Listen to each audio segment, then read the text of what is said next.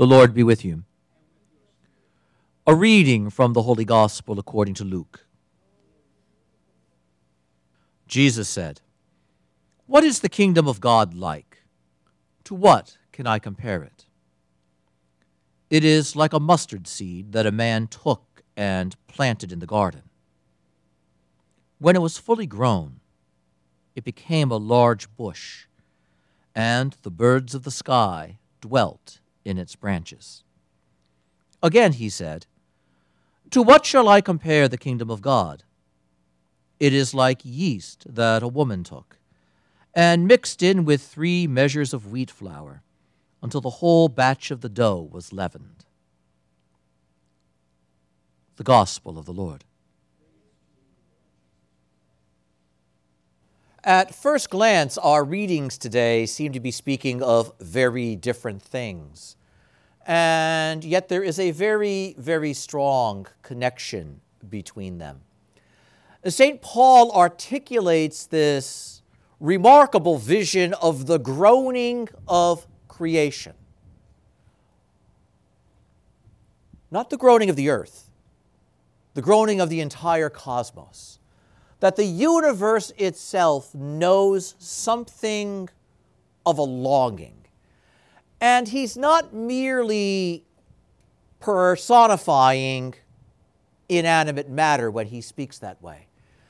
He is reminding us of the intrinsic connection between the creation and the fall of man, and the creation and the fall of the universe itself.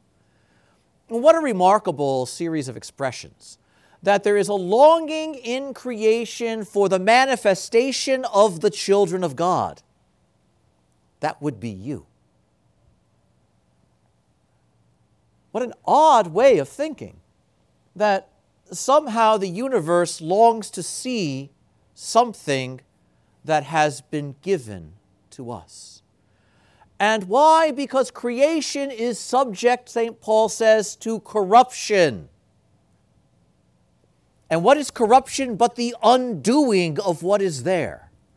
Something begins fresh, but it grows old, it becomes stale, it decays, it crumbles much like the dry leaves falling off of these trees.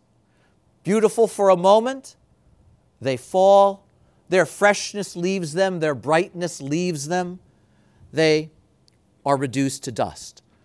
All things in this world pass and come to an end.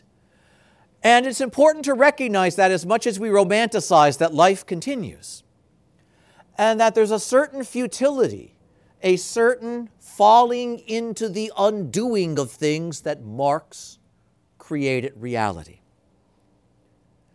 And created reality was not made to be unmade, was not made to be undone. And so Paul speaks about, in a sense, this longing in the universe itself for how it was originally supposed to be. Brilliant, beautiful, enduring, and how that is related to us. Because he says, creation is subject to futility by the one who subjected it, not by itself. And what does he mean by that? In stretching out their hand to the tree in the Garden of Eden, our parents brought death, brought corruption, brought the unmaking of things, which is the very essence of the damage of sin, into the world, not just onto themselves, but onto the, everything. And the redemption of creation, the making new of creation, is related to the redemption, the making new of man. Imagine that, that your salvation and my salvation is related to the universe in which we live in that remarkable way. Now, creation itself groans. Note the expression. Not passively waits, but groans, wondering when the day will come, when that freedom of the children of God will truly manifest itself. And if we pause on that idea, we see something that is very important for our contemporary day, where we as a people are often very preoccupied with environmental matters and ecological matters and concern for the earth. And that is a fine preoccupation, that is a fine concern. But St. Paul reminds us that the making new of creation is not merely a matter of recycling programs. It is not merely a matter of using less plastic. It is not merely a matter of renewable energy, however laudable these goals may be. Because the man who seeks to renew creation without moral renewal in his heart will always leave creation wanting more. How easily it is to disconnect these realities. That we are part of creation and creation is ordered to us. And if man is content to live in disorder, to reject the freedom of the gospel, to cling to slavery to sin, to slavery to corruption, all he really has to offer is prolonging the unmaking of things. However wonderful his ideas sound. And if we're honest and we look at other areas of life besides ecological concerns, we see the same thing. It is one thing to advocate for justice, but if my heart is corrupt, what will I produce? and what will I bring? Notice the importance of that and the power of that. And as St. Paul speaks that way, he speaks then of the power of the transformation of the human heart in and through the gospel of Jesus Christ to have an impact not just on myself, to have an impact not just on the people with whom I interact, but quite literally upon the universe in which I live. And creation is longing for that, he says. That there's something about redemption which is not reducible to us, but it also involves the world in which we find ourselves, including the distant stars that we see in the night sky. Because we believe that in the incarnation, God Himself did not simply become man in a way that's disconnected from everything else, but He entered into the very creation that He had made. What a remarkable gift that is. What a remarkable reality. And why? Because this, then, this human life that Jesus took, Rising from the dead is a sign that creation itself would one day be free of its corruption, made new in some glorious and mysterious way that we can't understand on this fallen side of eternity. And that, that renewal of the world, the new heavens and earth for which we hope and look, is directly connected to the renewal of our own lives. And in speaking that way, note that the groaning of which St. Paul is writing is not merely a groaning of pain. It is not merely a groaning of frustration. It is a groaning toward hope because a promise has been made and it must be fulfilled. This is why St. Paul continues about the importance of hope. Hope, which is a matter of looking forward to something that we expect, that we desire, but do not have. It is one of the greatest and most misunderstood and most neglected of all the great virtues. We speak of the three things that will last faith, hope, and love. But we rarely talk of hope, do we? We say very much about faith, and very much about love and very little about hope. It seems mysterious. There's something slippery about it. The great French poet uh, Charles Péguy wrote a poem about the theological virtues faith, hope, and love. And he compared them to a family of sisters. Faith and hope, the two older sisters who get everybody's attention. Faith and hope, the ones that everybody knows. And he has this marvelous example of the three sisters are walking. The two big sisters and little hope in the middle. And everybody's eyes are on faith and hope and he said uh, faith and love. And he says, but it's little hope that moves the other two forward and nobody notices. Little hope. The little girl of the three virtues, but the one who most desires to move forward. It's a remarkable image, and there's something of that in what St. Paul is putting before us. One can make a real case that religion consists of two basic movements struggle and hope. And the enemy of real religion is more of the same. Let's not make waves. Let's not change anything. It's okay just the way it is. If we try, we'll just make everything worse, so don't do anything. And note that that passivity enslaves us.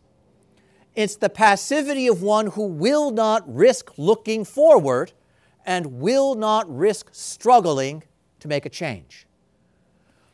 However, struggle without hope is just painful endurance. Struggle without hope is working without any direction, any goal, any fulfillment, any real meaning. And all too many of us in this world live that way.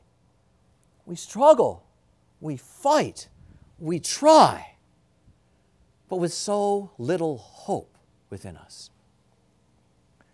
Hope is what lifts our eyes out of more of the same toward what they could be, toward what the Lord has promised for us. Hope is what reminds us that a promise was made and that we have a destiny beyond this earth and beyond this world. And when we remember that, it is the spur that says, then maybe I should step in that direction and struggle to keep moving forward. And suddenly, struggle has meaning. Suddenly, struggle is not mere endurance, but faithfulness in the movement toward the goal. And there's a certain joyfulness even in the struggle because one is looking forward to something. In our case, one is looking forward to someone. And how marvelous that is. But it's also important to recognize that we live in a world of struggle. And hope that has no struggle connected to it is daydreaming. It's pious fantasy. It's simply consoling ourselves with nice ideas that make no real difference in our lives.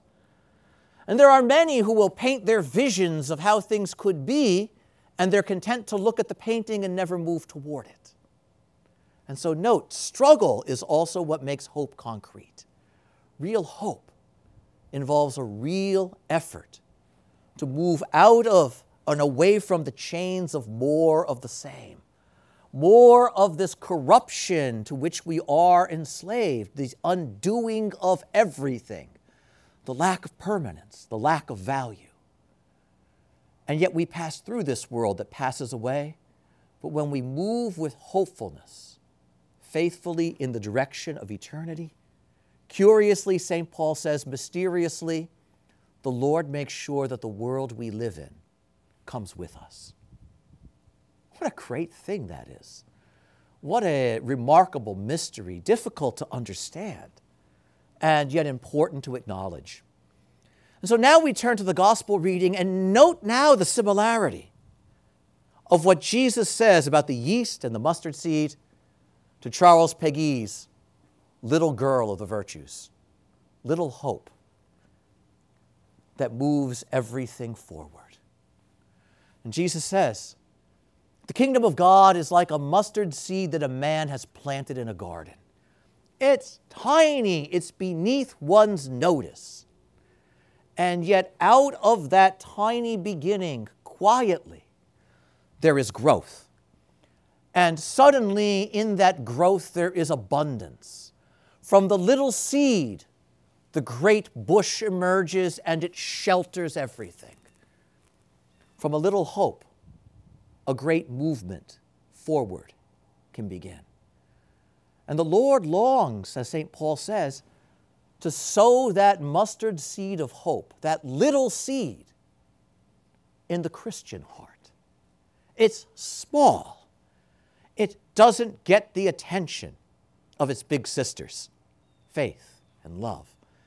And yet, when that little seed begins to grow, that seed of hope, life suddenly discovers direction. Faith begins to move. Love begins to look forward. And suddenly there is fruitfulness and there is an abundance out of all proportion to the size of the seed that was planted. How absolutely remarkable. From this tiny seed planted in the garden of the heart can come forth such greatness. And that tree of hope, that hope in the kingdom, hope for the kingdom, moving toward the kingdom is what begins to shelter all of the other aspects of our lives. My struggle to be a good husband, a faithful wife, my struggle to raise my children and work hard, my struggle to grow in virtue is sheltered underneath the limbs of that great tree of hope, which anchors them, which grounds them, which structures them, and which keeps them safe. Everything must happen still, but note the difference. Rather than being burned by the blazing sun of futility, I can stand under the shade of hope, catch my breath, and move forward again. And so he says, the kingdom of heaven is like yeast that a woman kneaded into a batch of dough, and the yeast is small. And when it's kneaded into the dough, it is invisible, it can't be seen. One can't take a, lo- a look at a pile of dough that has yeast in it and tell it apart from a pile of dough that doesn't in initially. They look the same. The difference is as the yeast becomes active, the dough begins to expand. That small bit of yeast produces a great effect, a remarkable increase, again, out of all proportion to its initial size. And there is an expansiveness and a lightness about the bread that is produced. And note how wonderful that is. And the Lord saying, in a sense, in a sense, like yeast kneaded into, this, into the bread of this world into the dough of this world are you and me. The Christian heart, kneaded into the very fabric of the world, not just human society, but the world itself. And why? Because as that yeast becomes active, as that Christian life and hope begins to look and move forward, there comes a marvelous expansiveness of living for the individual believer and for those whom the believer is in contact, but also in some mysterious way for the world itself. This is why St. Paul says all creation is groaning, longing, because deep within creation itself is that fundamental relationship it has to man. And that the fall of creation has happened because of man and the restoration of creation happens in and through the restoration of man. And how marvelous it is to recognize that.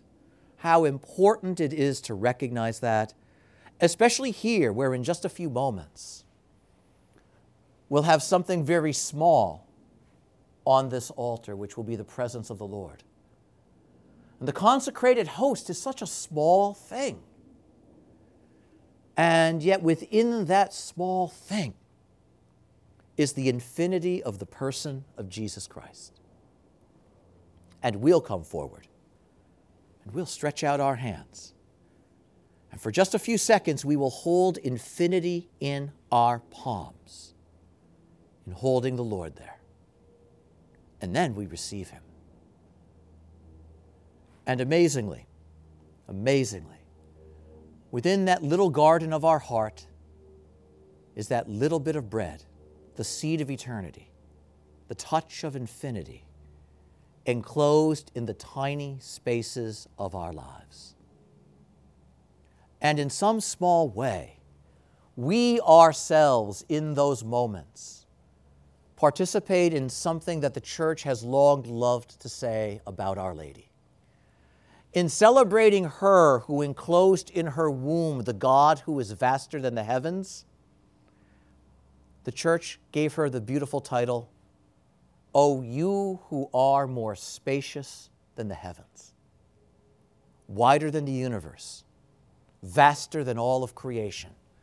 You, little Mary, vaster than the universe itself, because you contain within you the God that heaven itself can't enclose.